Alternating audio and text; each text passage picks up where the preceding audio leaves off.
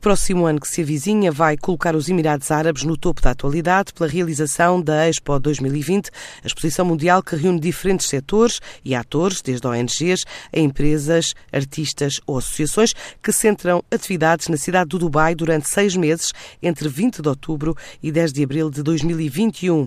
Para erguer este evento, o turismo e o setor imobiliário estão no centro da atração de investimento direto estrangeiro e, de acordo com a ICEP, podem existir oportunidades desde o ensino aos textos, às telecomunicações, às tecnologias de informação, energias, construção e agroalimentar.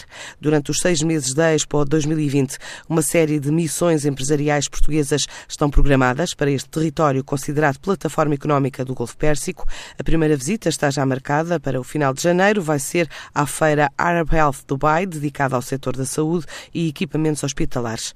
Entre os principais clientes dos Emirados estão países como a Índia, a China, o Japão, os Estados Unidos, o Irão e a própria Alemanha. Já as relações comerciais com Portugal representam um excedente na ordem dos 153 milhões e meio de euros. O crescimento médio anual das exportações durante o período 2013 e 2017 foi de 17,7%, enquanto as importações aumentaram apenas, em média, 1,5%. Na venda de bens e serviços, destacam-se máquinas, aparelhos, madeiras, cortiças, minerais, minérios, plásticos e borracha, também veículos e outro material de transporte.